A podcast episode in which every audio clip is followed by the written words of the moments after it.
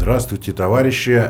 А, с вами Георгий Федоров. И сегодня мы поговорим о событиях 23 и 24 июня, о марше ЧВК «Вагнер» во главе с Пригожиным на Москву. И вообще о том, что это было, какие ставили задачи перед Вагнером, был ли это мятеж, было ли это инсценировка, цирк, какие задачи передставили перед ними, было ли вообще государство в этот момент к чему-то готово, хитрый план. Ну, в общем, много таких вопросов, которые я сегодня хочу обсудить с координатором партии «Другая Россия» Эдуарда Лимонова. Михаилом Акселем. Михаил, привет. Георгий. Да. Я прошу прощения, уважаемые друзья. Мятеж я перевяжил, а вот простуда что-то не получилось, поэтому сегодня буду гнусавить. Вот как, как это, ты вспомнишь такой волосатый, это был да, у нас да, на да. «Эхо Москвы». Вот, ну, а первый тебе вопрос, Михаил, такой вообще с твоей точки зрения, чем был вот этот марш справедливости, да, это была попытка мятежа, хитрый план, может быть, и тем и другим? Не, ну, конечно, хитрые планы я в этом плане исключаю. Вообще, с учетом последних событий в стране, конспирологию надо отставить. Поляризация общества и внутриэлитарных группировок полнейшая. Ну и вот сегодня мы видели такое, если не завершение, то итог, который наш дорогой, глубоко уважаемый президент Владимир Путин э, в обращении силовикам сказал о том, что э, все силовые ведомства сработали блестяще, начальник Росгвардии Золотов сказал о том, что после Тулы все, красная линия, очередная, очередная красная линия, вот, после нее будет ожесточенное сопротивление. Конечно, это была попытка мятежа, отлично сделали, кстати, вот обложку. Да, частный переворот. Да, частный переворот. Не государственный, а частный. Да, это все то, что впереди есть. Ну и особенно, конечно, видно, что там условно, этот бой Пригожин проиграл. То есть сейчас как бы Путин, власть, как бы общество в нем по полную. И там ЧВК Вагнер спонсировало государство. И на самом деле Вагнера хорошая, а Пригожин предатель. Типа, технику сегодня Вагнера уже передают, в официальных изданиях было заявлено.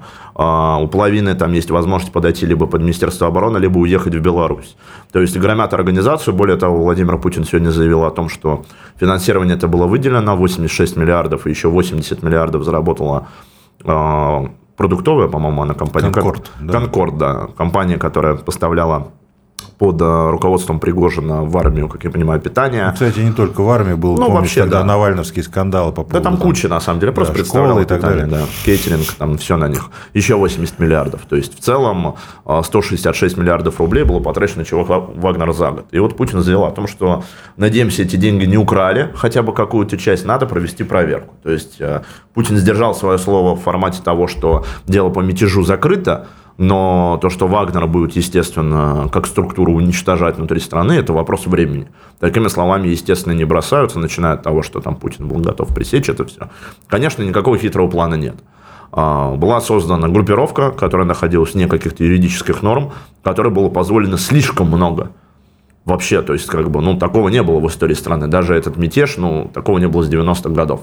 То есть, это сравнимо с событиями 91-93 года. Что да, даже, там... я бы сказал, бы, это несравнимо, потому что 91 и 93 годах там все-таки были две ветви государственной власти легитимные, а тут же просто, ну, как бы частная компания, которая подняла мятеж. Такого вообще не было. Такая ультраправая пиночетовщина практически. Да даже не да. пиночетовщина, это можно было сказать, сравнить, наверное, с группировкой какой-нибудь где-нибудь в, Африке. в Африке, да. В Африке, африканские, сомалийские, э, сомалийские Пираты, восстания, да, да, решили вот... Ну, на самом деле, конечно, трактовать это нужно все равно как мятеж, потому что погибли летчики, об этом заявил президент. И, безусловно, э, вопрос именно там по возбуждению дела мятежа может не быть, но я не исключаю, что э, будет арестован кто-то из преследователей Вагнера за убийство российских военных.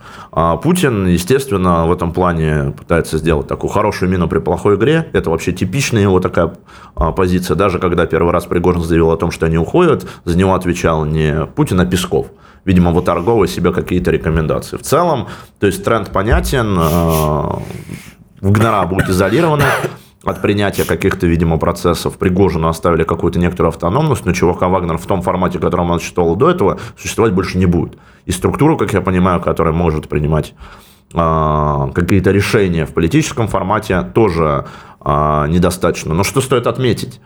Э, стоит отметить э, разговор главы ЧВК «Вагнер» Евгения Пригожина с Янузбеком Евкуровым, с замначальника генерального штаба Алексеевым, то есть, и там конкретно, вот как мы с тобой пьем чай, у них тоже такой был поднос с чаем с тремя кружками. Алексей в говорит... Курилке, в курилке. Мне это да, напомнило, да, да. как я когда служил в армии, курилка такие. Да, и там говорит, мне нужен Шойгу. Алексей говорит, забирайте Шойгу. То есть, а, Путин сейчас благодарит всех не за то, что а, активно сопротивлялись ЧВК «Вагнер». А, на самом деле ЧВК «Вагнер», кроме летчиков, которым вполне возможно не знали, что они уничтожают колонну «Вагнеров», никто не сопротивлялся. Ростов был сдан без боя. До ну, этого... Были бои, э, небольшие перестрелки в Воронежской области, где были тоже жертвы, там Росгвардия. Ну, пока я вот именно конкретно в СМИ каких-то там, это же не оглашается в потерях, поэтому я не знаю. Действительно, я думаю, сопротивление было, но на формате страны практически как бы, ну, то есть без огромных там жертвных потерь, которые бывают обычно при мятежах. То есть сейчас Путин проводит это заседание, такое вот обращение с трибуны, с э, Кремля о том, что благодарю вас всех за то, что вы там не присягнули Пригожину. Молчаливое как бы согласие. Власть, естественно, там за два дня сумела как-то подстроиться под эти события, но это было абсолютно для них неожиданно. То есть э, сейчас начинает э, глава Росгвардии Золотов говорит, да мы вообще об этом всем знали, если знали, как всех пропустили как взяли просто, ну, без боя город. Почему? Почему? Я просто знаю, по инструкции, если вводится э, план КТО, то сразу же вводится подразделение держинцев, да, в Москву. Я просто знаю, что дали приказ полной боевой готовности, но приказ вводить в Москву не было. Слушай, на самом деле, мы помним митинги, вот ты про Навального говорил, на самом деле усиление в Москве перед э, акциями там за свободу Навального, который там признан агентом террористами, я уже не помню кем, были гораздо в плане контроля более масштабны, чем то, что было во время военного мятежа. А, более того, стоит заметить, что группировка «Золото» усилилась, а, он заявил о том, что Росгвардии да. пере... обещали передать тяжелую технику. То есть, естественно... Наверное, из Вагнеров выпишет туда. Ну, естественно, конечно. Более того, помимо Золотого, не надо забывать, что тяжелую технику дадут и чеченцам, потому что Ахмат, Ахмат это подразделение Росгвардии. В целом, то есть, каждый с этого там поимел свои возможности. Ну и абсолютно самое основное, это полная неприкосновенность Шойгу, то есть в отставку его не убрали. Там многие говорили о том, что его будут менять там, на Дюмина, на еще кого-то. А, Шойгу в этом плане полностью оказался выигрыша. Он присутствовал на заседании Совбеза и присутствовал на заседании а, на заседании на недавнем вот как раз выступлении Путина перед силовиками. В целом, то, что сейчас происходит, это то, что Путин пытается показать о том, что на самом деле мятежа никакого не было. И везде вот эти вот такие методички. И это хитрый план. На самом деле ничего не было. Там всех переиграли. хозяйствующих субъектов. Конечно. Там много всего придумано. Это попытка удержать ситуацию под контролем. Но когда у тебя существует там 34 частных военных компаний, которые никак не регламентированы, и там раздается вооружение и оружие абсолютно не, там, неправовыми способами, кто хочет, тот и участвует, безусловно, это вызывает нестабильность в государстве. Был дан пример пример того, как может развиваться ситуация в стране. Мастер-класс, как говорится. Естественно. Ну, там, с точки зрения военной операции, конечно, то, что бескровно захватили Ростов, э, это показатель. Ну, то есть, э, их вершина определенная. Хотя, конечно, и моей организации было выпущено заявление о том, что мятеж военное время недопустим недопустимо там. И революции не происходят под командованием частных олигархов. Это все-таки переворот и мятеж. Революция происходит в интересах народа.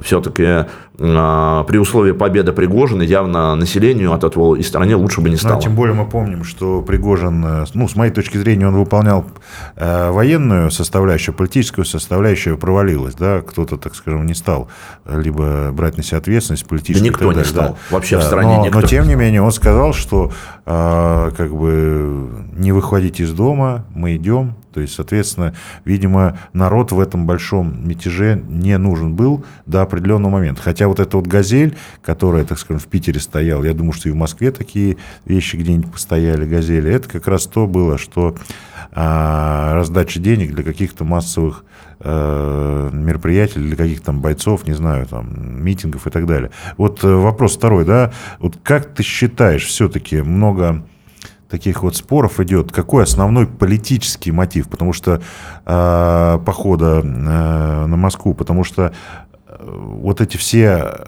что вот он бы потерял э, компанию, что вот там какие-то личная неприязнь, как это в фильме, помните, в советском, личную неприязнь такую к нему испытывал, что кушать не могу. Вот что, с твоей точки зрения, был э, политическим мотивом? Какой? Ну, я Самый... думаю, конечно, убрать главного основного конкурента, даже двух. это Шойгу Герасимову, который стоит в паре, либо назначение кого-то из там, частной военной компании на пост министра обороны, начальника генерального штаба, либо, возможно, генерала Суровикина, потому что, смотря его заявление очень удивительно, когда человек дает заявление и держит так вот пистолет-пулемет у себя. На это как бы многие эксперты, которые долго занимаются политикой, обратили внимание. То есть выглядит так, как будто как бы какого-то человека просто принуждают как бы к даче, там, подписания какой-то определенной лояльности. Опять же, общение с Алексеевым. А, с Пригожиным достаточно лояльны, и что там надо тебе Шойгу забирать. То есть какая-то, видимо, часть военных, если не перешла на сторону Пригожина, то как минимум активно потворствовала того, чтобы действия были успешны. Иначе бы было более активное сопротивление. Конечно, основной посыл – это влиять на политическую а, будущее страны, Особенно стоит внимательно отнестись к тому, что недавно заявляла там, один из главных пропагандистов России, это Маргарита Симоньян. Она говорила о том, что у Пригожина появились серьезные политические амбиции, в том числе для участия в президентской гонке. То есть он в какой-то момент хотел быть даже более патриотичнее Путина. Это вот одна из таких конспирологических версий. Конечно, я думаю, что основная его задача была смена руководящих постов, то есть оказание политического давления и постановка центральной власти в те условия, когда она уже не может не только не прислушиваться к нему мнению, а должна будет выполнять Который любой он мог ультиматум. диктовать свои условия. Причем самое интересное, можно же его слова даже вспомнить, когда он сказал так, вот Герасимов только вот еле-еле убежал. И, кстати, это объясняет, видимо, там действительно был Шойгу Герасимов, если он их блокировал бы, фактически блокировать управление армией, плюс ко всему бывший марш, бу, бу, такой быстрый марш-бросок с блокировками в Москве Министерства обороны и на Фрунзенской набережной, и на Арбате Центр управления армией, мог бы как раз, так скажем, нейтрализовать армию, и, соответственно, исходя из этого, он уже мог бы свои условия действительно диктовать. Но все-таки сегодня, там, вернее, там, Путин озвучил о том, что он сейчас собирает, как бы сказать, по э, крохам вот эту вот обрушившуюся систему управления. Конечно, он с армией начал, да, поэтому вот эта показуха вся. Вот, э, ну, вот твое мнение, что продемонстрировала власть? Хладнокровие или беспомощность? Абсолютную слабость. Слабость и безвольность принятия оперативных решений. По сути, э, группировка с точки зрения армии достаточно небольшая до 25 тысяч человек, как говорил Пригожин, скорее всего, в Москве прорывалось около там, 5-6, с учетом того, что они в тылу оставляли какие-то свои подразделения для контроля ситуации. А, без боя практически а, дошли практически вплоть до Тульской области. Это показатель того, что... были они. Ну, я имею в виду в масштабе именно полного перехода основной группировки. Они зашли в Тульскую область и как раз после этого начали отступать. Вот это даже то, то про что говорил Золотов. В целом, а, полная абсолютно, и в этом плане сложно не согласиться с Пригожиным, а, абсолютно отвратительная система коллективной безопасности в регионах, когда просто, по сути, а, такая, ну, как я сказал, небольшая по меркам российской армии группировка в 25 тысяч человек может, по сути, уничтожить всю систему безопасности. А если бы они взяли ядерное оружие? Кто-то про это бы думал? И самое основное, кто за это будет отвечать. То есть, как бы, позиция Путина сейчас предельно простая. Так, с Вагнером мы вопрос решили, мятеж у нас закончился, менять мы ничего не будем. Безусловно, там многие считают, что это он пытается как-то играть такого сильного волевого лидера, но я считаю, что при сильном волевом лидере мятежа никакого быть не может. Когда происходит мятеж открытый, а, в том числе этот мятеж отчасти спонсировал за госденьги, потому что Путин об этом сказал, что Вагнер спонсировался за государственный счет. Это показатель того, что президент не контролирует ситуацию. Хорошо, а в следующий момент, не знаю, Шойгу захочет быть президентом. Он же у нас несдвигаемая глыба, его хоть ненавидит огромное количество людей вообще непотопляемые. Суровикин потопляемый окажется. Я думаю, Герасимов, Герасимов окажется. А Шойгу у нас такая фигура неприкосновенная, которая смотрит за армией. И что? в этот момент. То есть так можно просто тоже пройти как бы до административных зданий, захватывать их, и за это ничего не будет. Неотвратимости наказания нет. И любой человек, который а, смотрел и наблюдал за этой ситуацией, он просто видел, ну, это жесть. Это Но неконтролируемый не все, это хаос не бывает как бы, нельзя, они пытаются, знаешь, так очень элегантно а, направить мятеж, что это на самом деле все спланировано и все было под контролем.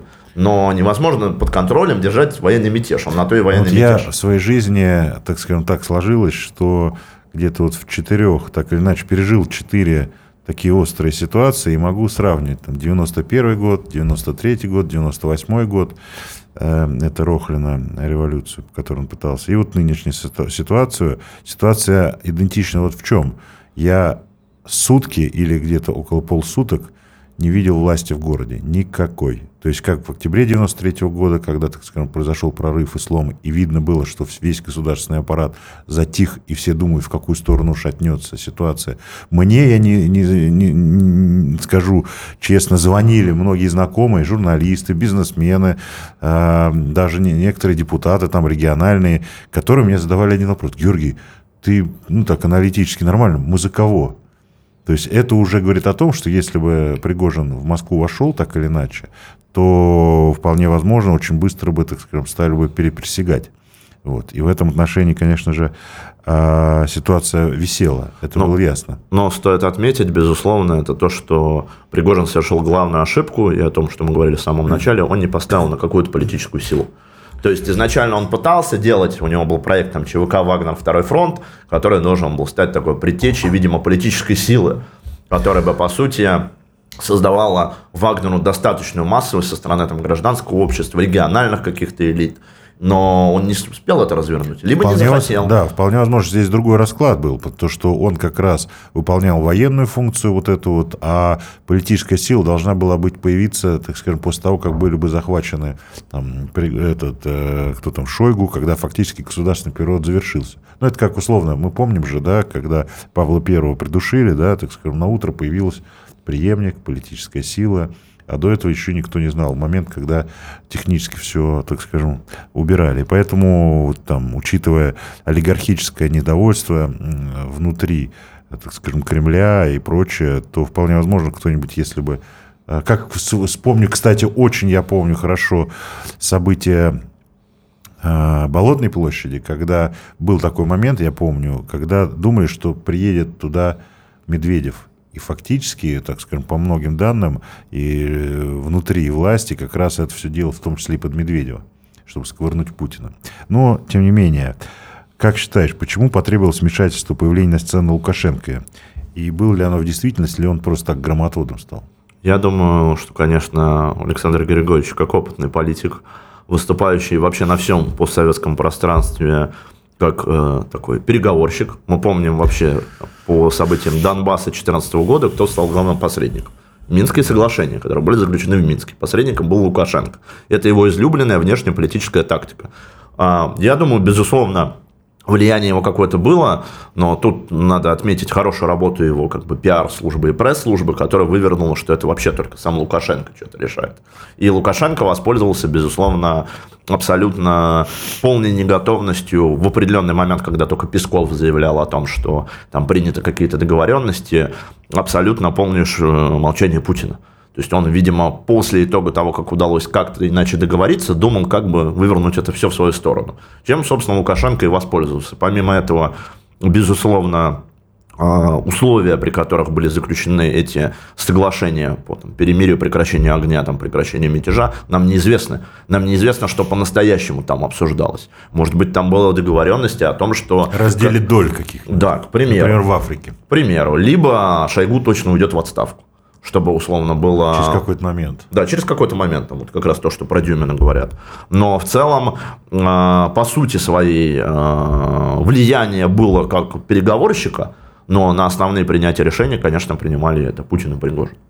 И, безусловно, Путин никогда бы не отдал никакому Лукашенко принятия а, политических решений там, внутри нашей страны. Либо, если он был за, загнан в угол, ему другого выбора не было. Я думаю, вряд ли. Я бы не преувеличивал влияние Лукашенко на российские какие-то а, принятия решений, там, в том числе Пригожиным. Или там какими-то а, серьезными лоббистами внутри страны.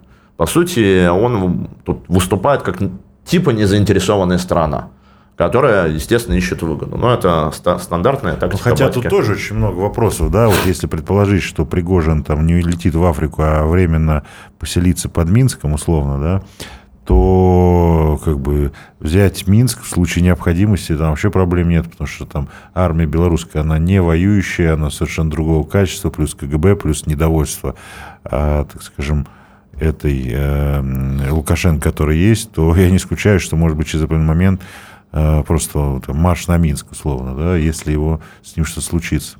Я думаю, что э, вне зависимости от ситуации, э, я низкого мнения управленческих качествах там, руководства Министерства обороны. Я назову это так, чтобы там более какими-то громкими цитатами не говорить.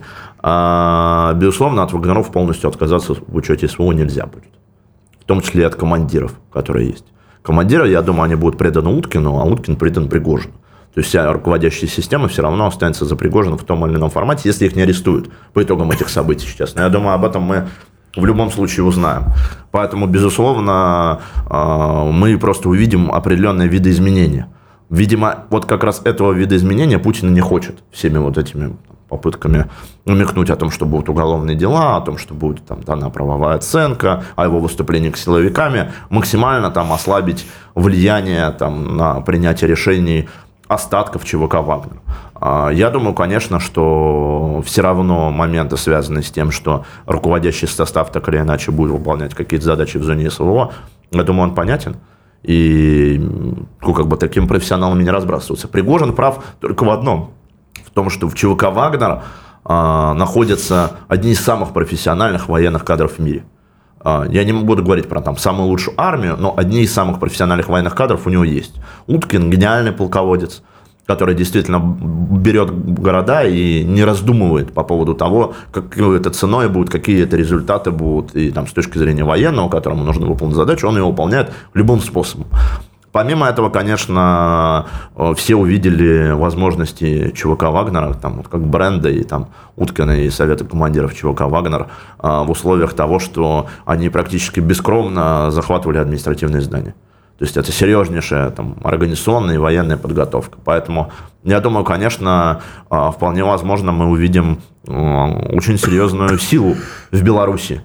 И Беларусь станет такой центральной, видимо, страной, как бы, в котором будут базироваться многие частные военные компании. А ты не видишь, что э, сейчас Путин как бы потерял, естественно, свой авторитет, ему нужно либо, так скажем, убрать Пригожина, либо э, убрать или, или и Пригожина, и э, непосредственно Шойгу, что, возможно, он пойдет по пути условного Ельцина, когда после октября 93 года а, типа все, все амнистированы. Я думаю, что он как раз попытается обнулить, потому что вот уже режет ухо вот эти вот уголовные дела по дискредитации армии, режет ухо вот это вот уголовные дела там девятилетние по поводу стаканчиков и ОМОНовцев и так далее. Так называемые массовые беспорядки. По логике, видимо, тогда придется, так скажем, идти на амнистию, которая, кстати, может произойти. Я думаю, что в условиях э, приближающихся выборов 2024 года там, излюбленная тактика Путина показывает, что он сильный лидер.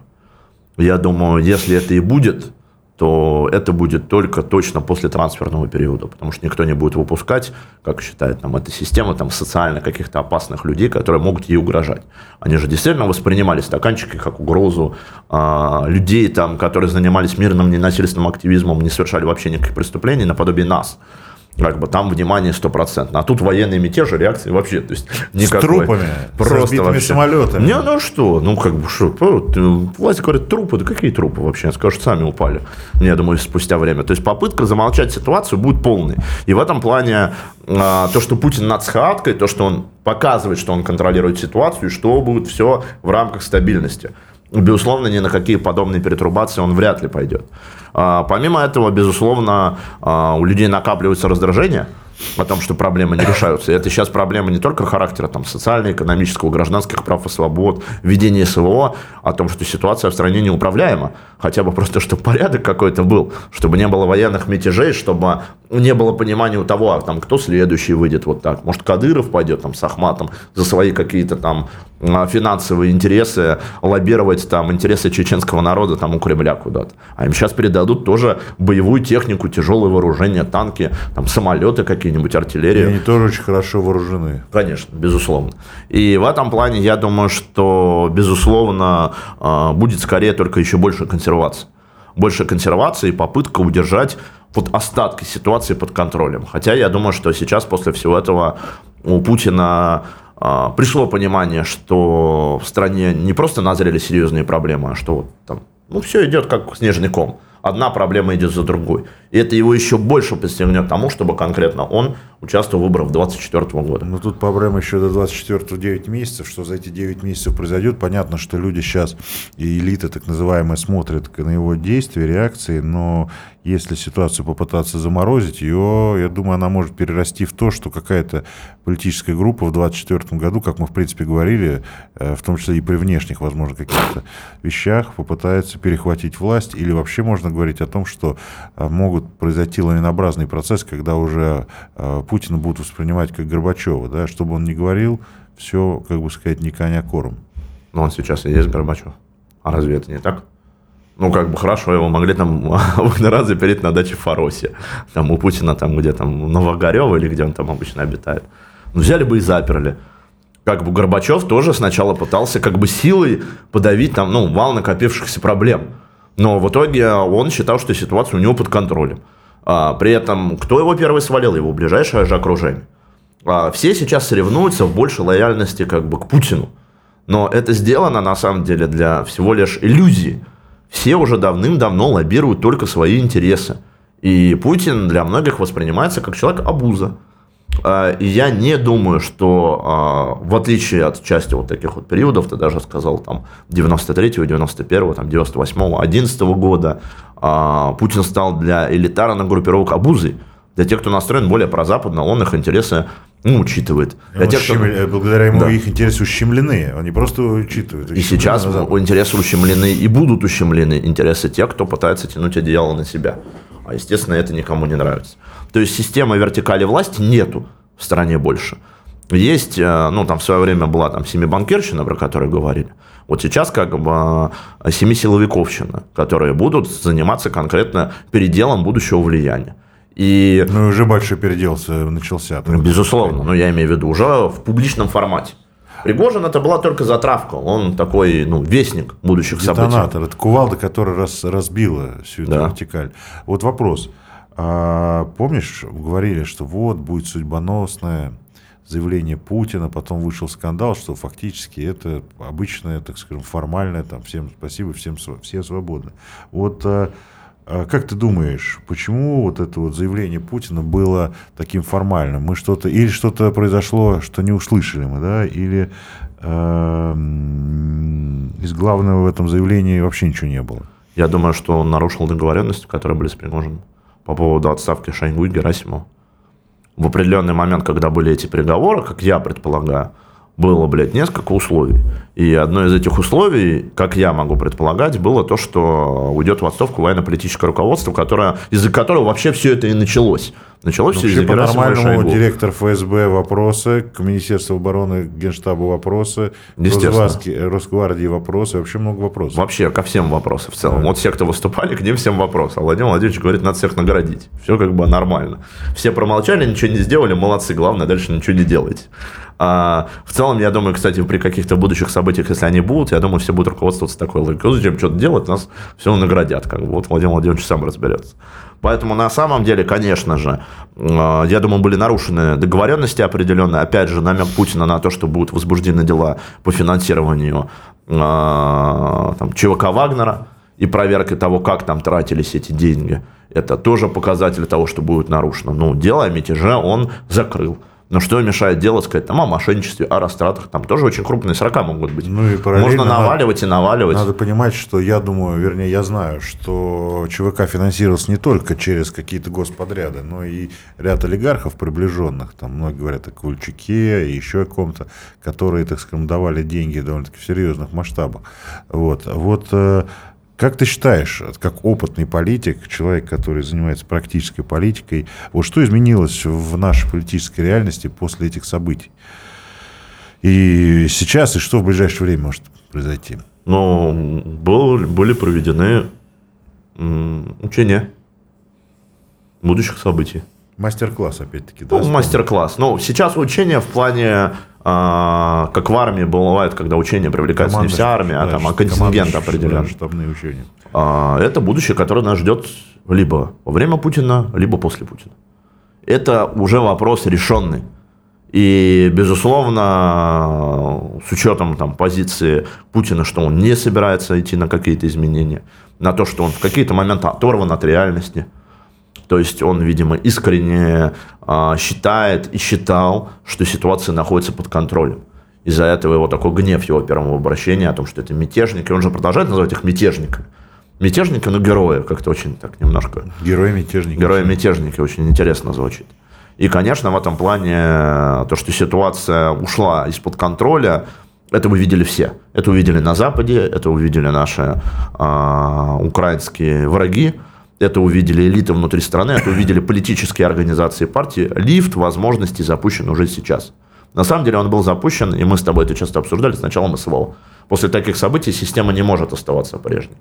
Но, к сожалению, мы видим сейчас, что, а, к несчастью, скорее всего, ситуация будет развиваться а, по самому плохому сценарию. По сценарию, видимо, а, паралича как бы власти с учетом быстро изменяющейся политической ситуации. А кто в этой мутной воде победит, э, мы узнаем только спустя время. Но это повод всем тем людям, которые настроены патриотически, которые любят свою страну, активнее организовываться и участвовать в общественной жизни страны, помогать фронту в том числе, помогать тем людям, которые а, потом смогут а, навести порядок в стране навести порядок в стране смогут только люди из армии. Это всем понятно в ну, таких событиях. Я, как э, за последнее время, тоже слышал много таких упреков в адрес там, клуба расчерченных патриотов, в который входим, да. А почему, вот что вы вообще сидели тихо? Ну, а, во-первых, хотел задать тебе такой вопрос. Как бы ты ответил нашим а, критикам в этом отношении? Почему клуб рассерженных патриотов никак себя не проявил? Ну, во-первых, э, у клуба рассерженных патриотов было сделано соответствующее заявление – по поводу нашей позиции. Во-вторых, а, клуб рассерженных патриотов руководствуется интересами народа России и России в ее общепризнанных и а, прописанных в Конституции границах. Ну и вообще... Приход Пригожина к власти – это моментальный прорыв фронта, потому что даже если бы заговор был полный, ему бы никогда не подчинилась армия. Солдаты держали фронт по причине того, что срок был маленький, а не потому, что ситуация была контролируема. А, помимо этого, безусловно, это режим наподобие режима Пиночета. Об этом, кстати, Пригожин сам открыто говорил. Он вот когда рассказывал там про Белгородскую область, что Минобороны должна там навести порядок или придем туда мы, он читал якобы обращение от жителей. И он говорил, меня жители Белгородской области просят, говорят, когда же наведется порядок в стране, когда будет Пиночет. Это его слова. Это не мои слова. Там режим Пиночета можете как бы прочитать про расстрелы там на стадионах и всем остальным. Более того, он не политик он, а, скажем так, успешный бизнесмен, руководитель частной военной компании, который эстетически и а, в своей пропаганде использует много верных тезисов. Но он не политик. Но он, это... он все-таки стал же военно-политическим лидером. Он стал военно-политическим лидером, но он не политик. Он понимает, как управлять ЧВК. Но управлять такой страной, как Россия, со всеми его противоречиями, власть получить можно. А вот как эту власть удержать? События 2017 года показывают. Вот а, была прекрасная организация партии социалистов-революционеров. В 2017 году имела большинство, в учредительном собрании имела огромное количество. Удержали ли они власть? Керенскому ли это помогло? Миллион человек состояло. И какая-то небольшая группа, партия большевиков, просто взяла как бы их и смела. Фактически просто на напоре, на том, что они не контролировали ситуацию. Я не думаю, что у Пригожина, как а, у человека, несмотря на то, что он руководил крупным коллективом, были бы какие-то политические перспективы. Ну, если он, конечно, не был, грубо говоря, условным Рэмом, да, а Гитлер условный какой-то всплыл потом, или какой-то политическая фигура. Вот, вот что вот от весь все эти расклады меняет для патриотических сил? Каков актуальный расклад? А, безусловно, это попытки самоорганизации – это попытки создать новую структуру, и ты спросил по поводу клуба рассерженных патриотов, но извините, у клуба рассерженных патриотов нету 166 миллиардов с госбюджета. Ну раз, а во-вторых, это клуб рассерженных патриотов только условно ему там два месяца всего. Безусловно. То есть в апреле мы проводили пресс-конференцию, вот провели Вечер Победы. Я считаю, достаточно неплохо, когда свезлись с более 30 регионов сотни съехались, наших съехались, не свезлись, да. а съехались. Съехались, да. да. Сотни наших сторонников. И, безусловно, тут процесс строительства. А, Пригожин как человек системный, а, как, который всегда был приближен к Путину и олигархическим группам, имел а, запас на раскачку гораздо больше, чем у нас. То есть только Но вот, он имел карт-бланш на все. А? На карт Безусловно. Поэтому мы должны помнить в первую очередь о том, о том, что мы можем сделать в кризис и в смуту определенную. Сейчас власть удержалась, но это только отложенный результат И революционная ситуация и какие-то такие события возникают не из-за того, что это двигают какие-то там организации или группы. Она возникает из-за клубка противоречий, нерешаемых в обществе. Предпосылки. И предпосылки образовались уже. И это увидели все. Более того, наш президент, насколько я на данный момент вижу, может быть, там, к вечеру, либо там, в течение недели будут какие-то другие заявления, он не стремится решать эти проблемы. Поэтому такая вертикаль власти, такая власть обречена. Это не потому, что я к чему-то призываю, а потому что ну, найдется тысячи других, таких Пригожиных и Тимченко и Ротенбергов в ближайшего окружения, которые захотят править сами, уже без какого-то арбитра, либо, которым был Путин. Либо какого-то найти нового арбитра вместо Путина. Я не думаю, что в такой стране с такими противоречиями, с учетом войны и будущих, будущей президентской гонки, а, такой человек будет любой человек, который придет после Путина, будет иметь серьезное сопротивление среди других группировок и разных политических сил. Систему удержаться монолитной не получится, поэтому придется заключать новый общественный договор и проводить нестандартные совершенно для нашей страны политические изменения. А вот э, мы поговорили про внутреннюю ситуацию, но все-таки надо учиться, что существуют внешние силы, да, существуют э, так скажем, силы на Украине, существуют международные всякие силы, там и Запад коллективно, так называемый. Кстати, там Ходорковский поддержал этот мятеж. Он там... Вот ему лишь бы поддержать чего угодно. Да, Они да, как да, нацисты из РДК, коллаборанты, да, будут да, поддерживать любую да, смуту да, в стране. Да. Вот э, твоя точка зрения, что вот эта вот ситуация, которая сейчас произошла, мятеж, изменяет для внешних сил, да, и будут ли они корректировать свою стратегию теперь? Да, я думаю, в 2024 году на выборах президента они будут пытаться свалить Путина как никогда раньше. Они увидели, что он слабый. Слабость политики не прощают, ты тоже как опытный политик прекрасно понимаешь. А, можно как угодно быть каким угодно человеком а, там, с негативными качествами, но именно конкретно в России слабость не прощается никогда и никому.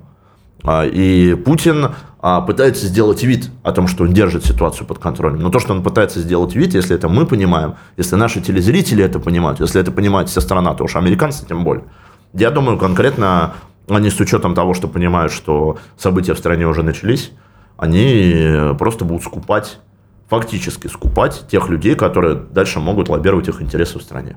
Которые главные будут путинисты сейчас, которые будут присягать Владимир Владимирович и говорить, что все нормально, как было в 91 году. Кто? Первые секретари э, Компартии республик стали главными сепаратистами, теми людьми, которые развалили Советский Союз. Вот таких же людей они будут и, а, естественно, агитировать. Не какого-то Навального, а тех людей, которые действительно а, представляют вес в этой системе и за которыми есть живая сила.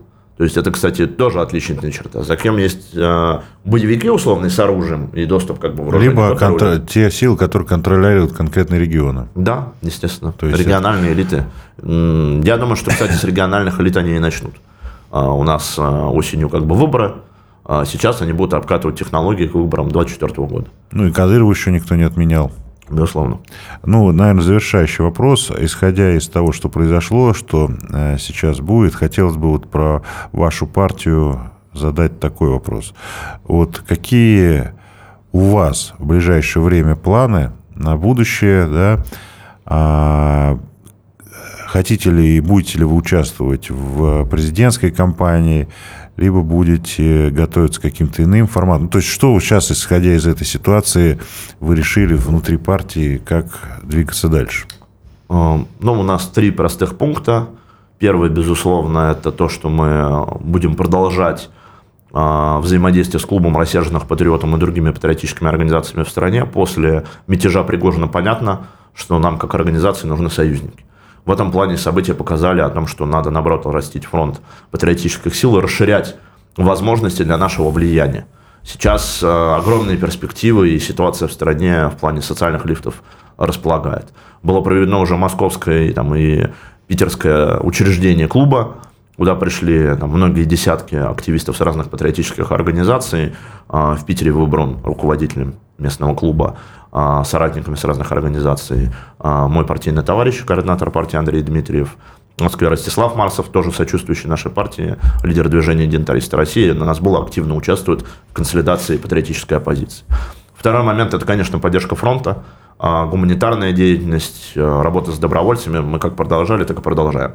и участвовать в СВО мы вне зависимости от ситуации не бросим, потому что а, внешняя оккупация помножит на ноль любые политические изменения в стране. Фронт должен удержаться, и слава богу сейчас, что многие э, солдаты, несмотря на смуту внутри страны, выполняли э, правильно свой долг и готовились в любой момент быстро реагировать на ситуацию. Третий, безусловно, момент – это, конечно, события 2024 года, вообще события вот ближайших там, полугода. А, естественно, у нас есть разные обсуждения по этому вопросу. Мы свою позицию, я думаю, ближе к президентским выборам обязательно опубликуем, но нами рассматриваются разные варианты.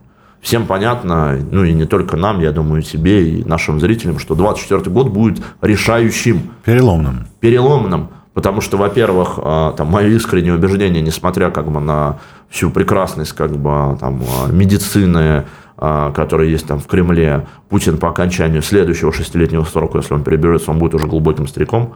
Ему в этом году будет, насколько я помню, 71 год. И еще 6 лет – это 77. То есть, вот мы смотрим на Байдена, хотим ли вот мы как бы такого.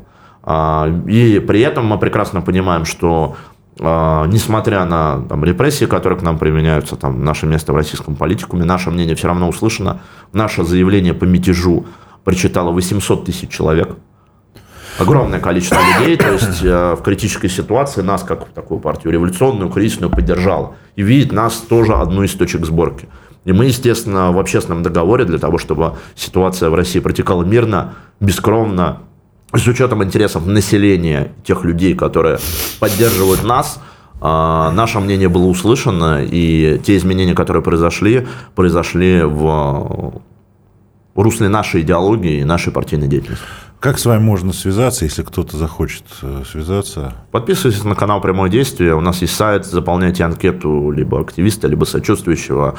Помогайте гуманитарка. У нас есть гуманитарный проект интербригады для сочувствующих. Там много людей не из наших партий принимают в нем участие. Ну и, конечно, подписывайтесь на ресурсы клуба рассерженных патриотов. Мы там активно принимаем участие. Вот с Георгием недавно были на мероприятии Вечи Победы.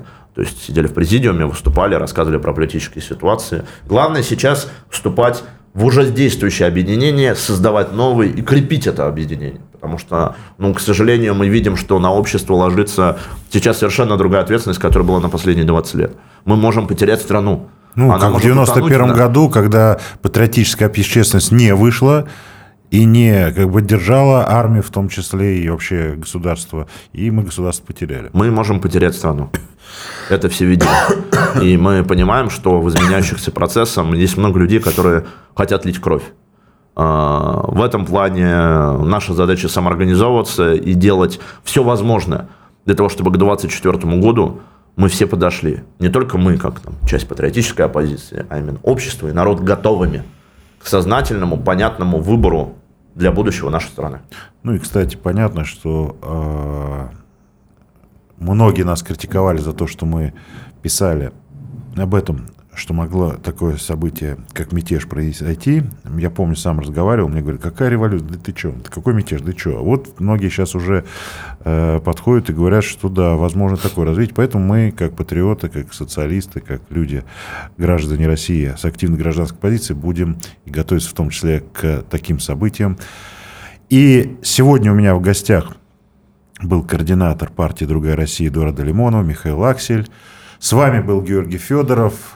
Обязательно подписывайтесь на канал Аврора, ставьте лайки, распространяйте это видео. И, кстати, канал Аврора это был, наверное, единственный канал, который ввел в момент, когда был как раз мятеж, э, прямой эфир э, с экспертами, просто вот онлайн, да, э, мы говорили о том, что происходит, и в этом отношении нам можно доверять. Ну, а на сегодня все.